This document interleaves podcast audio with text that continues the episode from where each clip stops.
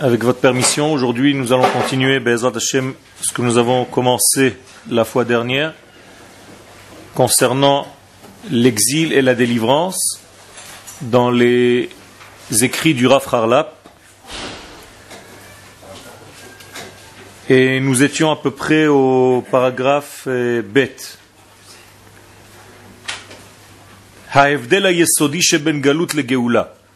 La différence fondamentale entre l'exil et la délivrance, c'est que durant l'exil, en fait, par la nature de l'exil, c'est une descente. L'exil est un éloignement de l'identité, c'est un moment où on descend, et pendant la délivrance, en réalité, on est en train de remonter. Donc en fait, on inverse le processus. Il y a une chute et une élévation. La chute, l'éloignement s'appelle Galout et le retour s'appelle Geoula. Il y a un grand secret dans cette chute. Est-ce que la chute est inutile? Ou bien, est-ce que la chute fait partie de la Géoula elle-même. Reculer pour mieux sauter. En hébreu, on dit Yerida letzorech aliyah. Et là, on apprend qu'en réalité, c'est une descente, mais cette descente est en réalité une remontée. C'est-à-dire que la remontée fait partie de la descente. J'explique. C'est pas seulement un tremplin où on va donner un coup pour remonter vers le haut comme lorsqu'on arrive au fond de la piscine pour remonter vers la surface de l'eau. C'est sûr que c'est comme ça, mais il y a un secret qui va changer en fait l'état des choses après par rapport à ce qu'elles étaient, ces choses-là, avant. C'est-à-dire que si la descente en exil n'a pas servi à une bonification de celui qui a été exilé, l'exil aura servi à rien.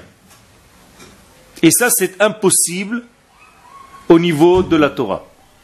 Même la descente en Égypte, par exemple, l'exil, le premier exil, la matrice de tous les exils, cette descente en réalité va amener un degré qui va descendre et le degré qui va sortir va être plus élevé que celui qui est descendu.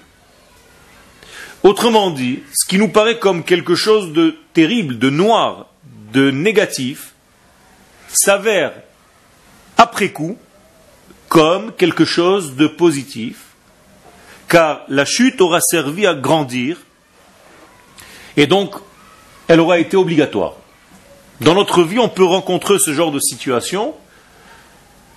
En Adam Chacham Ela Kebal. C'est-à-dire qu'un homme devient sage parce qu'il a eu, parce qu'il a subi une épreuve qui lui a permis de devenir sage de ce qu'il vient de traverser. Ça veut dire qu'avant de traverser l'épreuve, il croyait savoir. Maintenant que l'épreuve s'est passée, quelque chose en lui a changé, il va devenir beaucoup plus grand, il va grandir, il va mûrir, justement parce qu'il est tombé, parce qu'il est descendu. Même au niveau de la Torah, c'est vrai. Un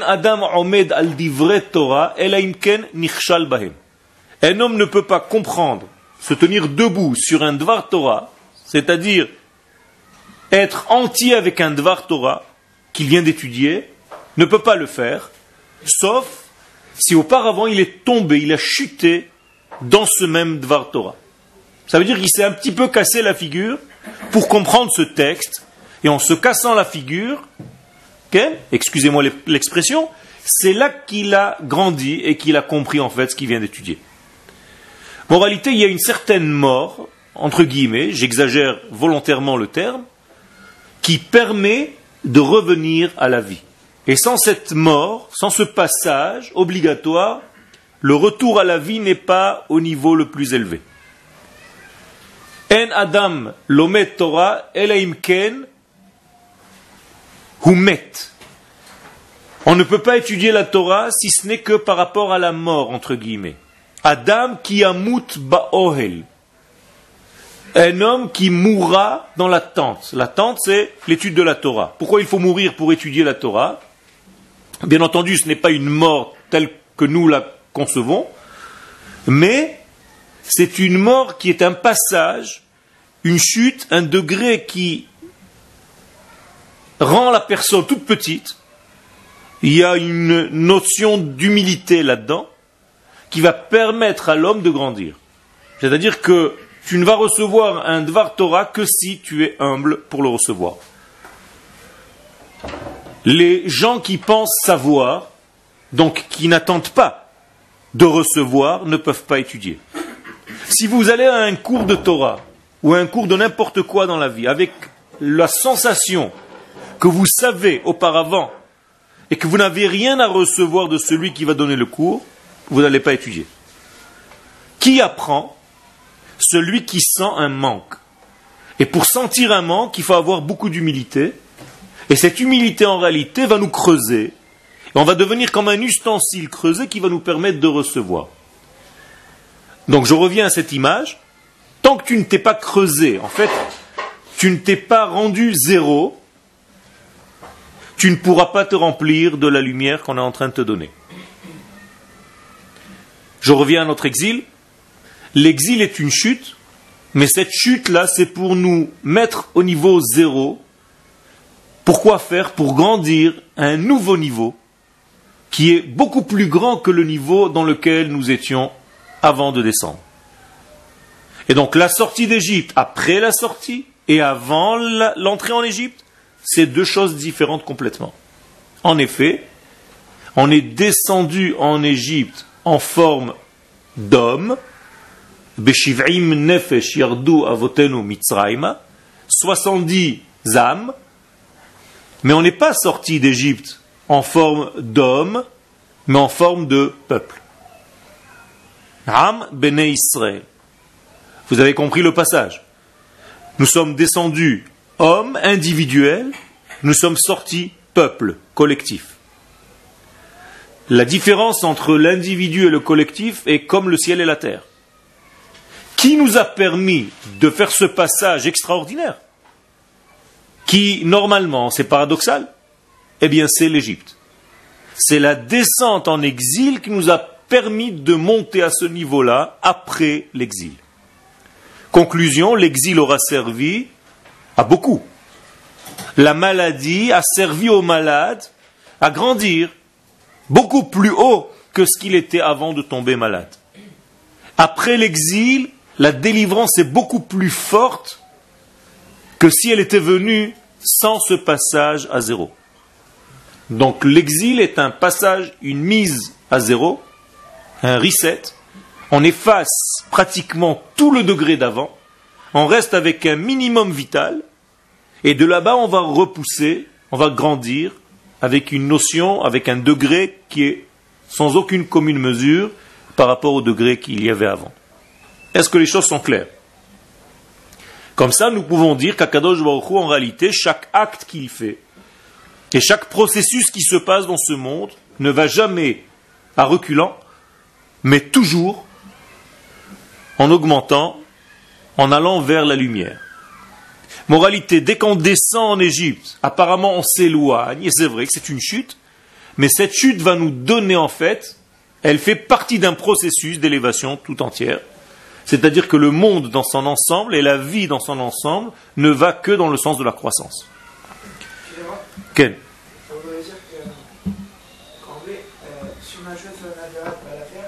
Quel faire Non. Non. Non, ça c'est ce qu'a fait, et tu as raison de, mentionner ce passage-là. C'est le passage que le va signaler un petit peu plus tard en parlant de Shaftai Tzvi. Shaftai Tzvi est arrivé à cette conclusion que tu viens de dire, et Chaz Shalom il s'est dit c'est un idéal de descendre, puisque après la descente je vais monter encore plus haut.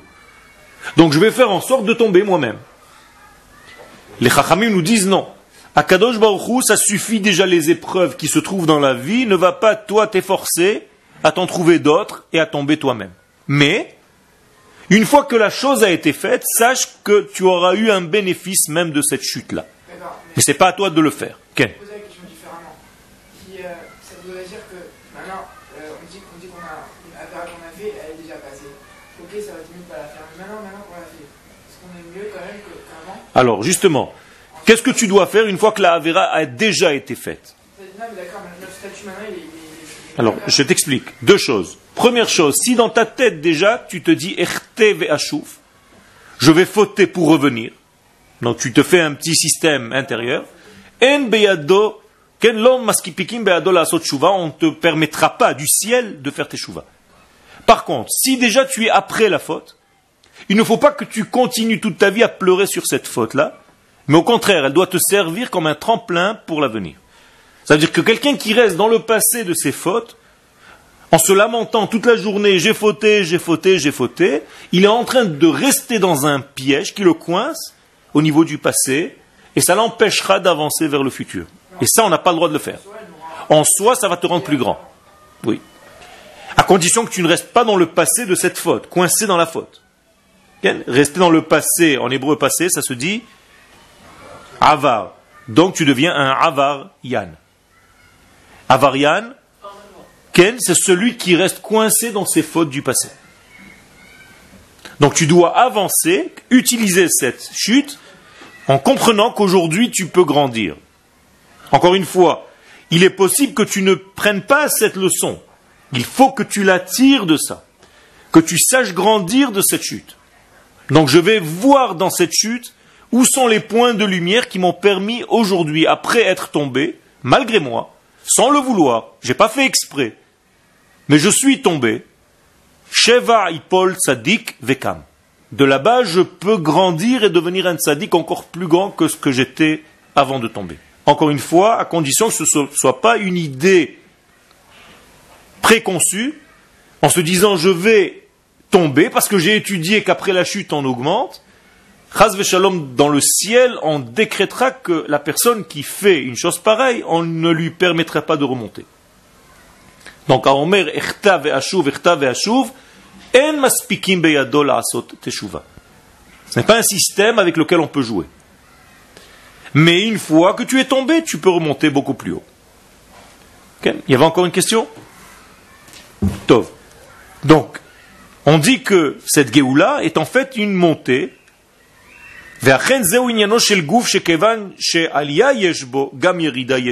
Donc ça c'est tout le secret du corps, nous disait le Rav.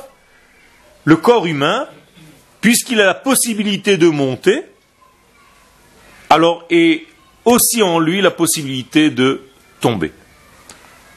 Qu'est-ce que c'est gouffre en hébreu? Quelle est la traduction du mot gouffre Non, si je voulais juste une traduction comme ça, je ne vous l'aurais pas posé.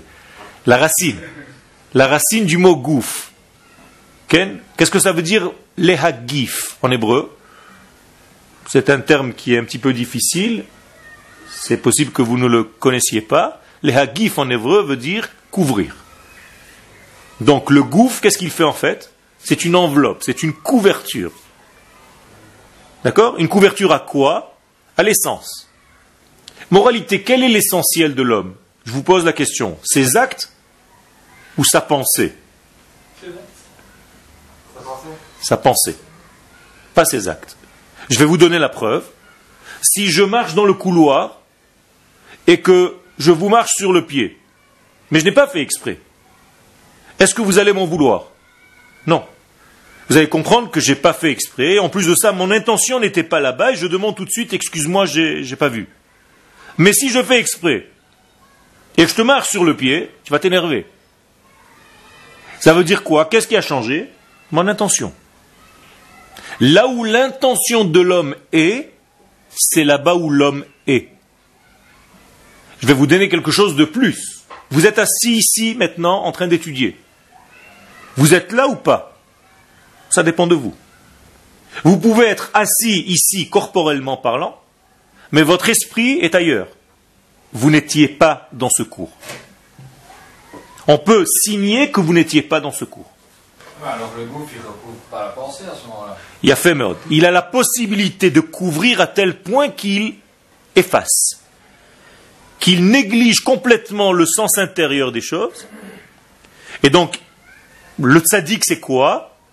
C'est celui qui va utiliser son corps pour être le véhicule véritable de sa neshama. Celui qui arrive à faire de son corps un véhicule pour son âme, et là où veut aller l'âme, le corps va l'amener, ça c'est un sadique. Donc il n'a plus de combat entre son extériorité, son apparence, son corps, son enveloppe, et le contenu de son enveloppe. Slicha, entier dans le mal. Ça s'appelle plus tzaddik, mais quelqu'un peut être entier dans la négativité, c'est-à-dire qu'il est complètement, sa neshama est complètement soumise à son corps. Et le tzaddik, c'est l'inverse. C'est que son corps est soumis à sa neshama. Ça dépend vers qui tu es attiré. On continue. Batechila, au commencement, au début, nidme haya sheyesh lanu, shayachut kol le'asagad gdulata shel Torah. Au départ, on peut penser qu'on a un, un lien, lequel qu'il soit, avec la capacité à recevoir, à atteindre la grandeur de la Torah. Et on a dit, on a répondu, na'aseh ve'nishma. Quand Akadosh Baruch nous a proposé cette Torah au mont Sinaï, on a dit na'aseh ve'nishma. Et je traduis pour l'instant textuellement, nous ferons et nous entendrons. Ve'kibalnu haberatzon. Et on l'a reçu avec plaisir, avec volonté, avec désir. Kasher niftechu achar kach arubot hashamayim. Mais quand les cheminées du ciel se sont ouvertes, Ra'inu noraot misgavotea, on a vu qu'en réalité il ne s'agissait pas juste d'un texte. On venait de recevoir la vie tout entière. On venait de recevoir quelque chose d'immense, qui était infini. C'est-à-dire au départ on ne savait pas ce que se représentait la Torah. Quand on a compris de quoi elle était faite,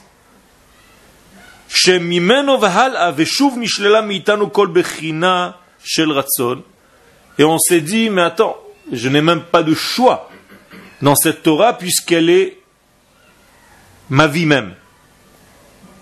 Est-ce que vous avez compris ce qui s'est passé là? Au départ, on a cru qu'on avait le choix en fait de recevoir ou de ne pas recevoir la Torah. Mais quand on a reçu la Torah et qu'on a vu de quoi elle était faite, on s'est aperçu qu'en réalité elle était nous-mêmes, qu'elle était notre vie. Est-ce que dans ce cas tu as le choix Donc tu n'as plus le choix. C'est-à-dire où tu dévoiles cette Torah qui est déjà en toi, ou tu l'étouffes. C'est le seul choix qui reste. Mais le choix de la recevoir, tu ne l'as pas. Est-ce qu'on est d'accord Je vais vous dire autrement. Est-ce qu'on a choisi de recevoir la Torah Oui, on était. Qu'est-ce que ça veut dire choisir de recevoir la Torah Est-ce que, est-ce que nous avons le choix d'accepter ou de ne pas l'accepter? Non. Alors quel est notre choix? Parce que l'homme, il a un choix quand même, De la faire ou pas? De la réaliser ou de ne pas la réaliser. Mais la Torah est en lui, malgré lui.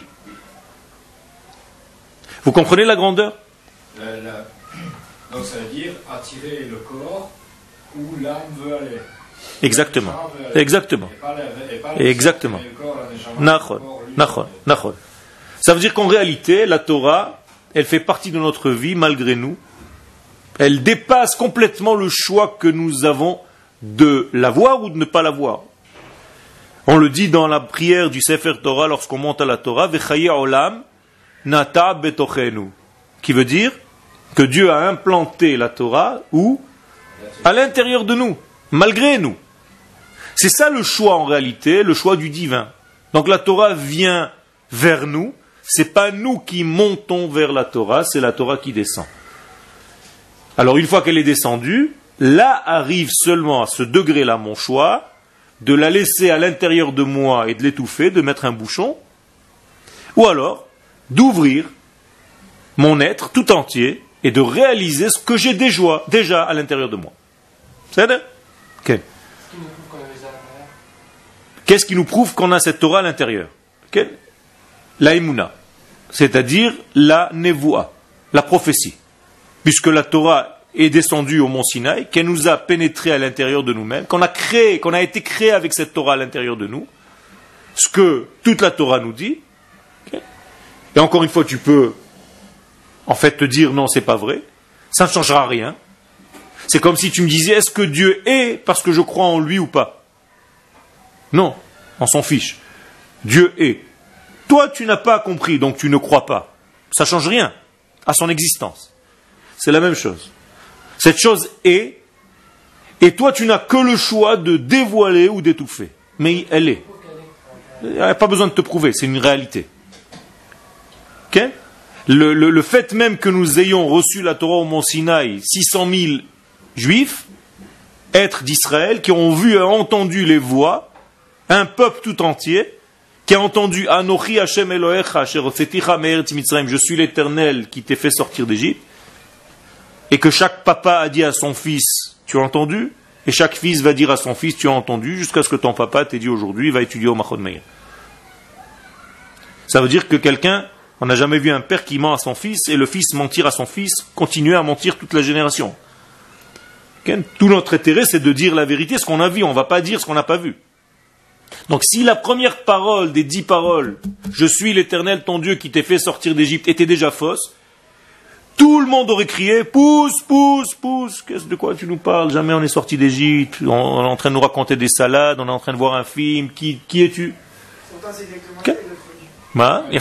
C'est pour ça que c'est la différence, la grande différence entre Am Israël et les autres, parce que les autres sont des religions, et nous, nous sommes une névoie, une prophétie qui descend du haut vers le bas, et pas du bas vers le haut. De là, on arrive à une conclusion très importante. On n'a pas à chercher Dieu, car Dieu nous a trouvés. C'est différent. C'est tient.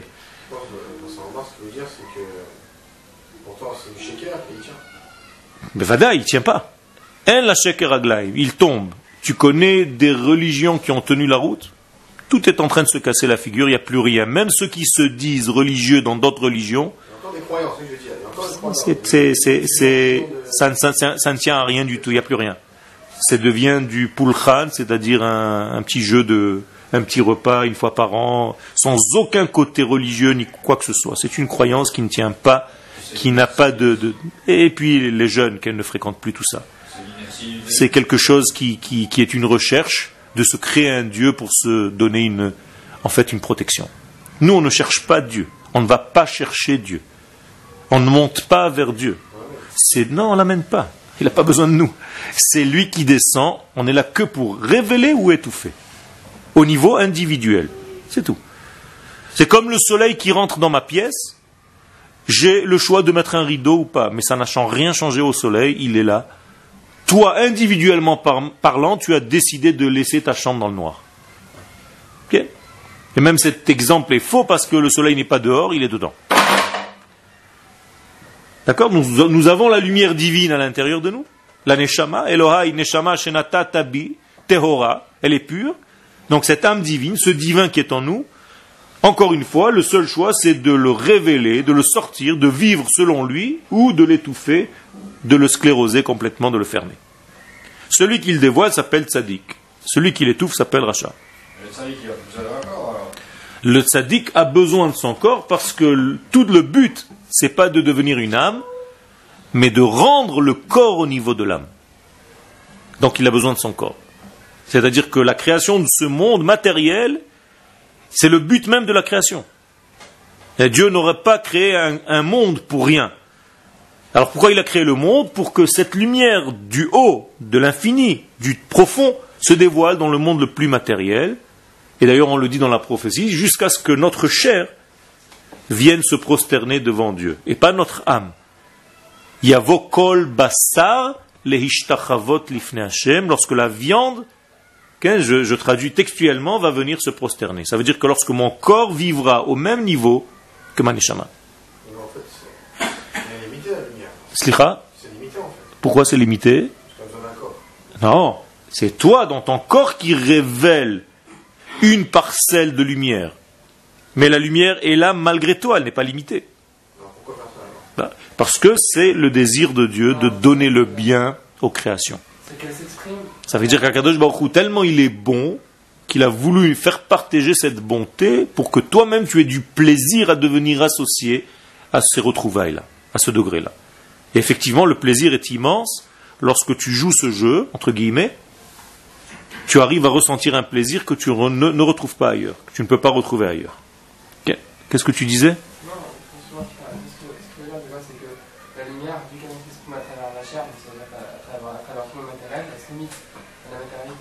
Fadaï, elle se, elle se limite au degré que tu viens de dévoiler, mais ce n'est pas la totalité de la lumière. C'est-à-dire que, que la lumière divine, est-ce qu'elle est différente dans ce stylo que dans celui-ci ou à l'intérieur de moi? Est-ce qu'elle est différente? Non, c'est la même. mais C'est la même. Alors pourquoi c'est différent? Vous voyez trois objets. Lui, lui et moi. Quelle est la différence. C'est la manière de révéler cette lumière, chacun à son niveau. Donc moi je révèle la lumière divine à mon niveau, qui n'est pas le niveau de ce stylo, j'espère bien, ni que celui-ci. Mais chacun révèle la même lumière, c'est la seule qui soit. Elle-même n'a pas de changement. Le changement n'est que dans les ustensiles qui révèlent. Clair? On continue. C'est pour ça qu'on dit qu'on a reçu la Torah en fait, qu'on nous a mis Har Kegigit. Qu'est-ce que c'est Har Kegigit La montagne sur la tête. Qu'est-ce que ça veut dire Quelle est l'expression que les sages veulent nous faire passer Quel est le message Qu'on n'avait pas le choix. Et pourquoi on n'avait pas le choix Je veux voir si vous avez compris. Parce que c'est. On a été créé déjà avec cette notion-là. Donc lorsqu'on dit qu'Akadosh Baruch a choisi, en fait, parmi les nations, à qui devait être donnée la Torah, quand est-ce qu'a eu lieu ce choix? Avant la création du monde. Il nous a déjà créé avec ce choix. Que nous soyons une âme capable de recevoir cette Torah et cette lumière. Et seulement un homme d'Israël peut observer les lois de la Torah sans mourir. Par exemple, un goy qui fait Shabbat est passible de mort. Pourquoi Goy chez Shabbat Chayav Mita. Alors, pas dans le premier sens où, parce qu'il a fait Shabbat, on doit le tuer. Mais comme le Shabbat est trop fort pour lui, s'il réalise le Shabbat entièrement avant de devenir Israël, avant de se convertir, il risque de mourir.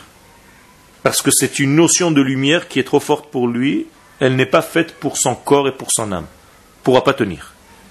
C'est comme, chas shalom, une grande lumière dans une petite lampe, dans une petite résistance. Elle explose. Non, elle, passe et elle brûle. Et elle passe et elle brûle. Est-ce qu'une petite lampe ne fait pas passer la lumière si la lumière, par exemple, j'ai un courant de 100 watts et j'ai une lumière et une lampoule de 18, de 20. Est-ce qu'elle passe la lumière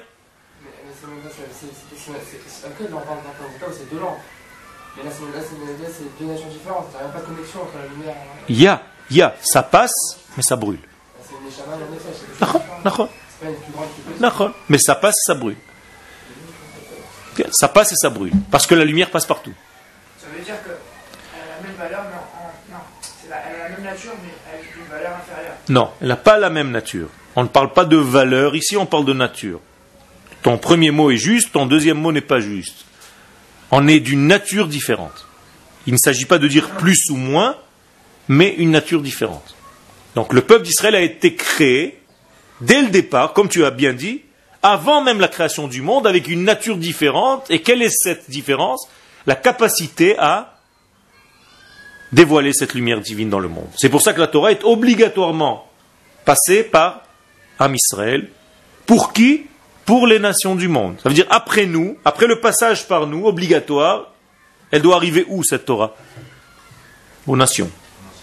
D'accord? Ça ne doit pas s'arrêter à Israël. Israël n'est qu'un canal. Donc on va faire en fait euh, forme de quoi? De résistance pour le passage de la lumière. C'est comme si on était une résistance qui va permettre à la lumière de passer, d'arriver dans ce monde.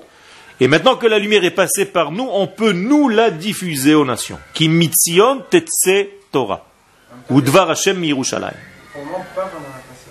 Ben, vadaï qu'on peut la passer. Le fait même qu'on soit sur notre terre, que le peuple revienne sur sa terre, qu'il étudie la Torah, c'est déjà une diffusion de la lumière, même si tu ne racontes pas d'histoire. ok? C'est pas besoin que tu te mettes sur Internet et que tu commences à donner des cours.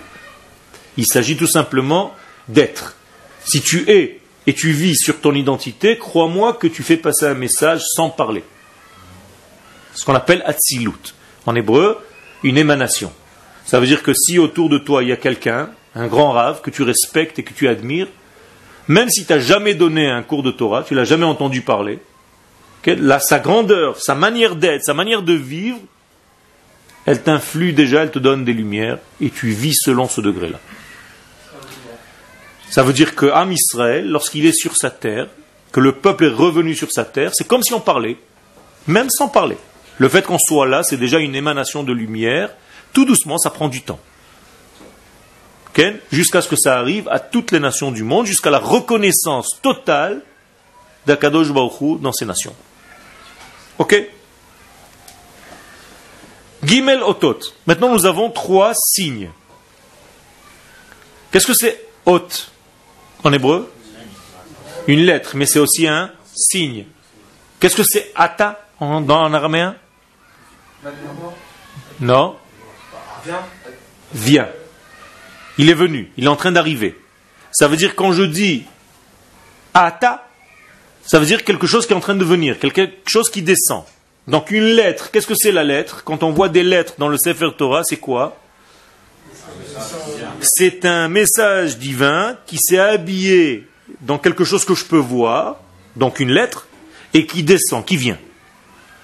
Ce qu'on appelle otiot, donc celles qui viennent, les venantes. C'est correct.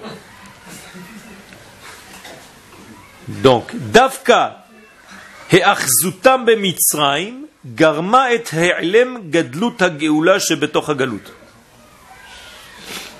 le fait que le peuple d'Israël soit en exil dans le pays d'Égypte, okay? Garma, c'est ce qui a causé le He'alem. Qu'est-ce que c'est le He'alem Le fait d'être caché, de cacher quoi La grandeur de la Géoula qui se trouvait dans l'exil difficile à comprendre, je vous traduis avec des mots simples.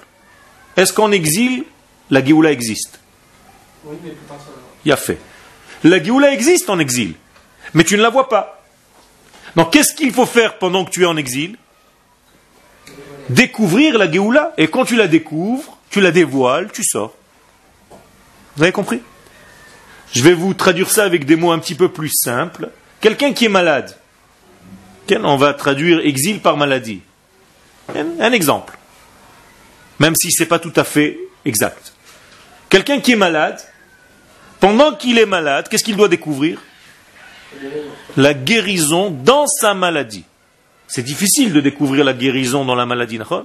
En hébreu, c'est plus facile. Pourquoi? Comment on dit machala en hébreu? Machala. Comment on dit guérison en hébreu? Non. Hachlama c'est les mêmes lettres que Machala.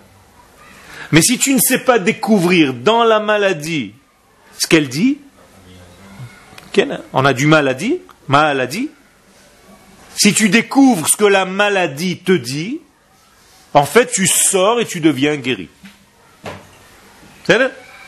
Moralité, pendant l'exil, il ne faut pas s'endormir dans l'exil, il faut chercher la délivrance. Si quelqu'un vous jette de la classe parce que vous êtes un mauvais élève, vous avez fait quelque chose, qu'est-ce que vous devez faire dans le couloir? Chercher à rentrer. Si vous restez dans le couloir et vous commencez à construire un bureau avec une chaise pour rester dans le couloir, vous êtes quoi? Il y a un problème.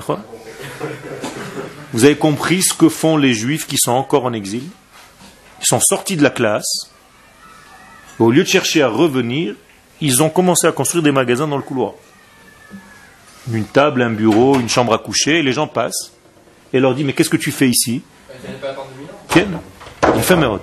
Mais quand le moment est arrivé, il faut savoir voir que le moment est arrivé de rentrer en classe, et pas que tu te dises Non, finalement je me trouve bien dans le couloir, Ken, j'ai trouvé un, un équilibre. C'est beaucoup moins évident là-bas. N'a aucun rapport d'être mieux ou pas. On n'est pas en train de parler de ressenti. On est en train de parler de réalité, de vie.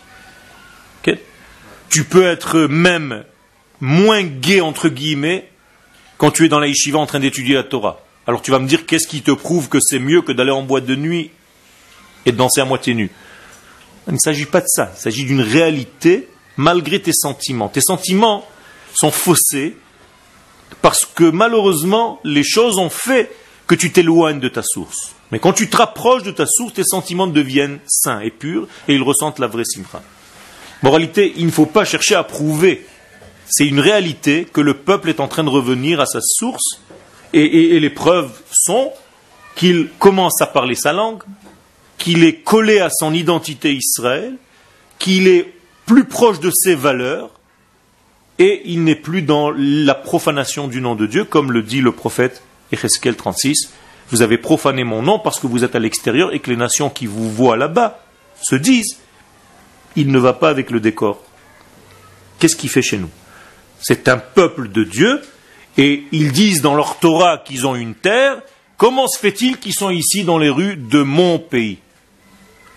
Et Dieu dit il n'y a pas plus grand chilul Hashem, profanation du nom de Dieu, que ça. Et quelle est la kiddush Hashem, la correction à ça?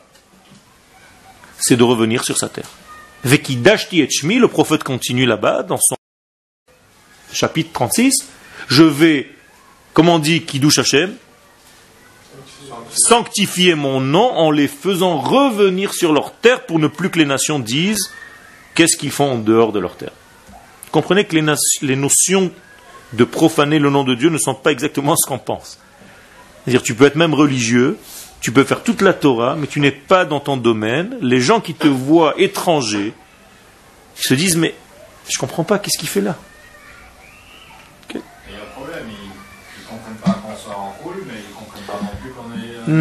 Tout à fait. Tu as raison. Tu as touché un point qui est très important. Il a, il, a, il a touché un point qui est essentiel.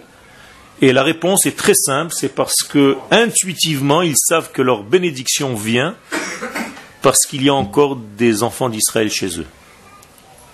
Et le Zohar dit ce que je viens de te dire, c'est-à-dire dans la paracha de Shemot d'ailleurs, ta question est profonde et très très bonne ça veut dire qu'en réalité, il y a un paradoxe. D'un côté, ils veulent nous jeter, d'un autre côté, ça les gêne quand on sort.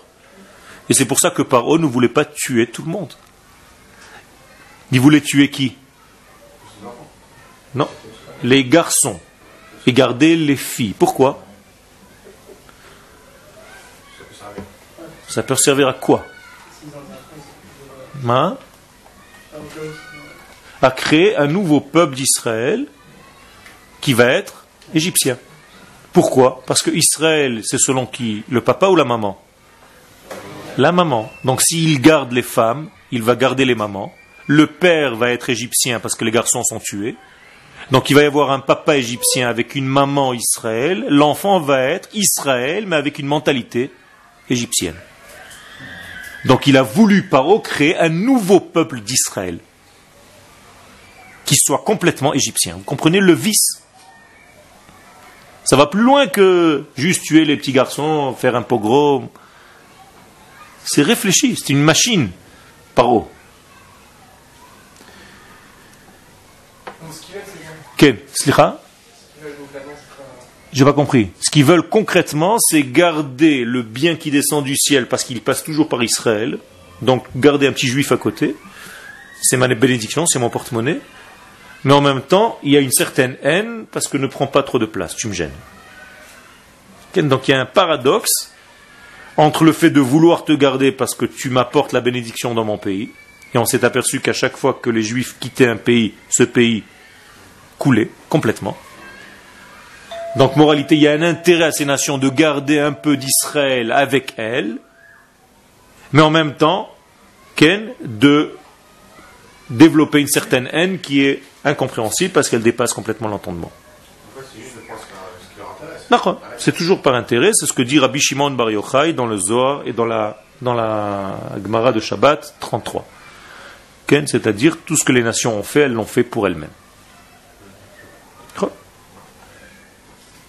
Contredit par Rabbi Yehuda et Rabbi Yossi qui s'était tu. Vous comprenez, vous connaissez cette Gemara. Donc, Dafka donc le fait qu'ils étaient complètement en Égypte, c'est un piège. J'ai dit que pendant l'exil d'Égypte, qu'est-ce qu'il fallait travailler pour découvrir la lumière de la Géoula? Mais si tu t'attaches à l'Égy- à l'Égypte, qu'est-ce qui a marqué dans le texte? Vaillé achazoub. Qu'est-ce qu'ils ont fait en Égypte? Ils se sont agrippés à l'Égypte. On est français, pardon, en égyptien. Ok C'est la même chose. Avant d'être Israël, ça, ça t'empêche de voir en réalité la lumière de la Géoula. Et donc tu vas prendre comme idéal le fait que tu sois là-bas. Et quand la Géoula va arriver, alors tu verras œil pour œil, comment cet instant, c'était un petit instant, même si ça dure 2000 ans,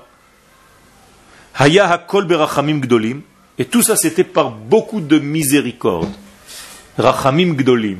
Qu'est-ce que c'est rachamim Je vous l'avais dit, je crois, la semaine dernière. Qu'est-ce que c'est rachamim Vous avez oublié le cours de la semaine dernière. Rachamim, c'est le pluriel de quoi? Rechem. Qu'est-ce que c'est Rechem en hébreu?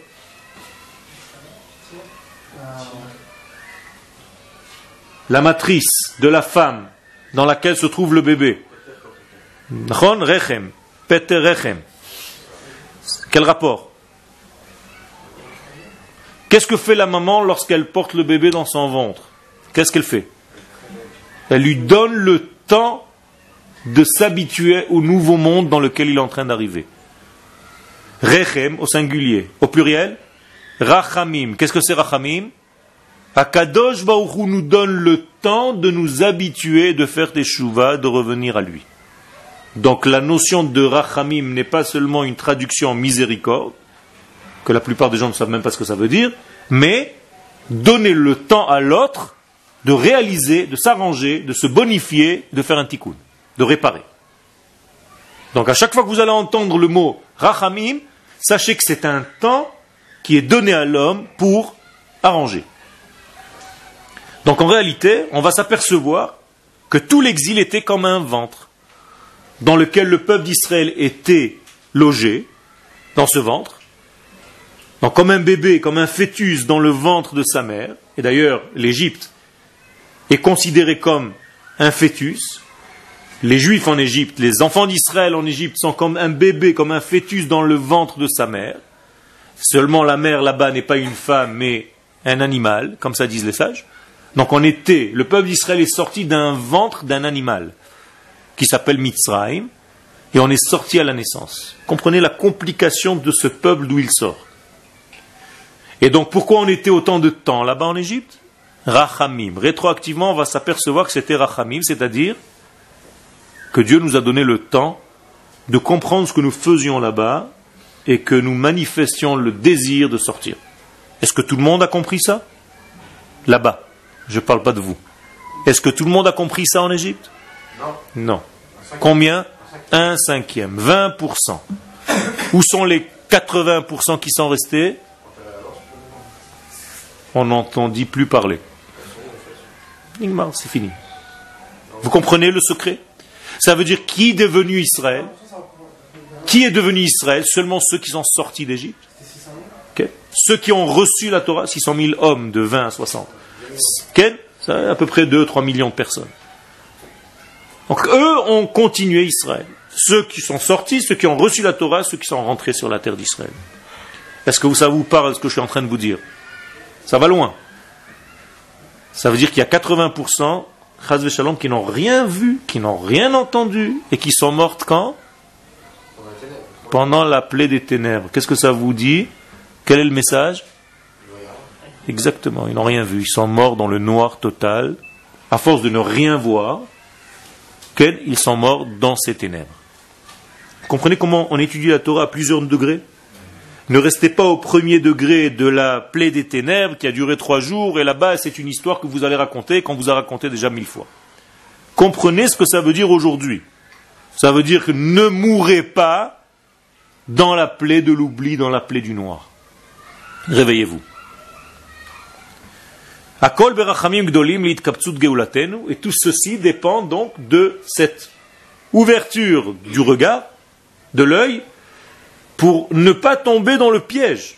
Pourquoi la Torah nous raconte cette histoire d'Égypte? Pourquoi nous avons une mitzvah de lire, de nous rappeler l'Égypte Pa'amaim Beyom, plusieurs fois dans la journée, tout le temps? Zecher Litziat Mitzrayim, tout le temps, à chaque fois que je fais un qui douche quelque part, aucun rapport avec rien du tout, tout le temps, Zecher Litziat Mitzrayim. Pourquoi? C'est là où ça a commencé. C'est là où on est sorti le peuple. Et alors? Il faut tout le temps que tu saches, que tu gardes en toi un souvenir actif, que tu dois sortir à chaque instant de ton Égypte, là où tu te trouves maintenant. Ça veut dire que ce soir, avant d'aller dormir, Ken, tu t'assois sur ton lit et tu te dis, est-ce que je suis en Égypte? Dans le degré, plus dans le pays d'Égypte, mais est-ce que je suis coincé dans un système et, et- et je n'avance pas véritablement Ou alors est-ce que, Baruch Hashem, je fais quelque chose qui me fait avancer? Pose-toi la question. Zecher litziat Mitzrayim. Souviens-toi tout le temps que tu dois te libérer, donc ne t'endors jamais sur tes lauriers, ni en cours. Quand parle de libération, c'est tout ce qui à vote, tout ça? Hein C'est à vote.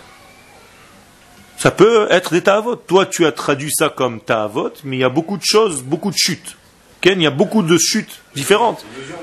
Des illusions, des manières de voir ou de croire à des choses qui ne sont pas dans la réalité, qui sont loin de ton identité. Il y a plein de chutes.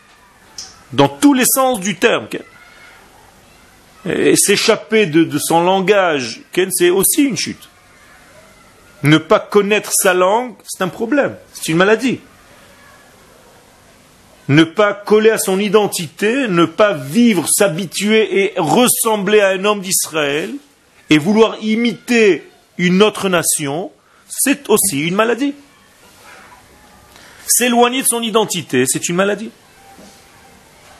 Donc il faut revenir à notre identité le plus possible.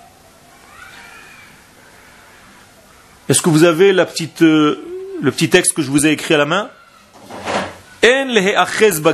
Donc, on ne doit en aucun cas nous agripper à l'exil dans lequel nous sommes, el alehavin, mais comprendre, shehi, que cet exil, yerida letzorech aliyah, c'est une chute, mais pas une chute qui a un but juste pour chuter, mais une descente qui va être un tremplin pour remonter, velo idéal, bifne atzmo, chas shalom. Et en aucun cas ne croit que c'est un idéal de rester dans cet exil et d'attendre je ne sais quoi.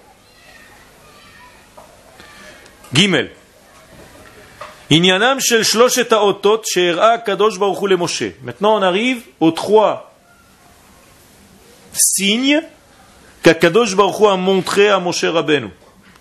Vous vous rappelez Ces trois signes Non, non, non, non.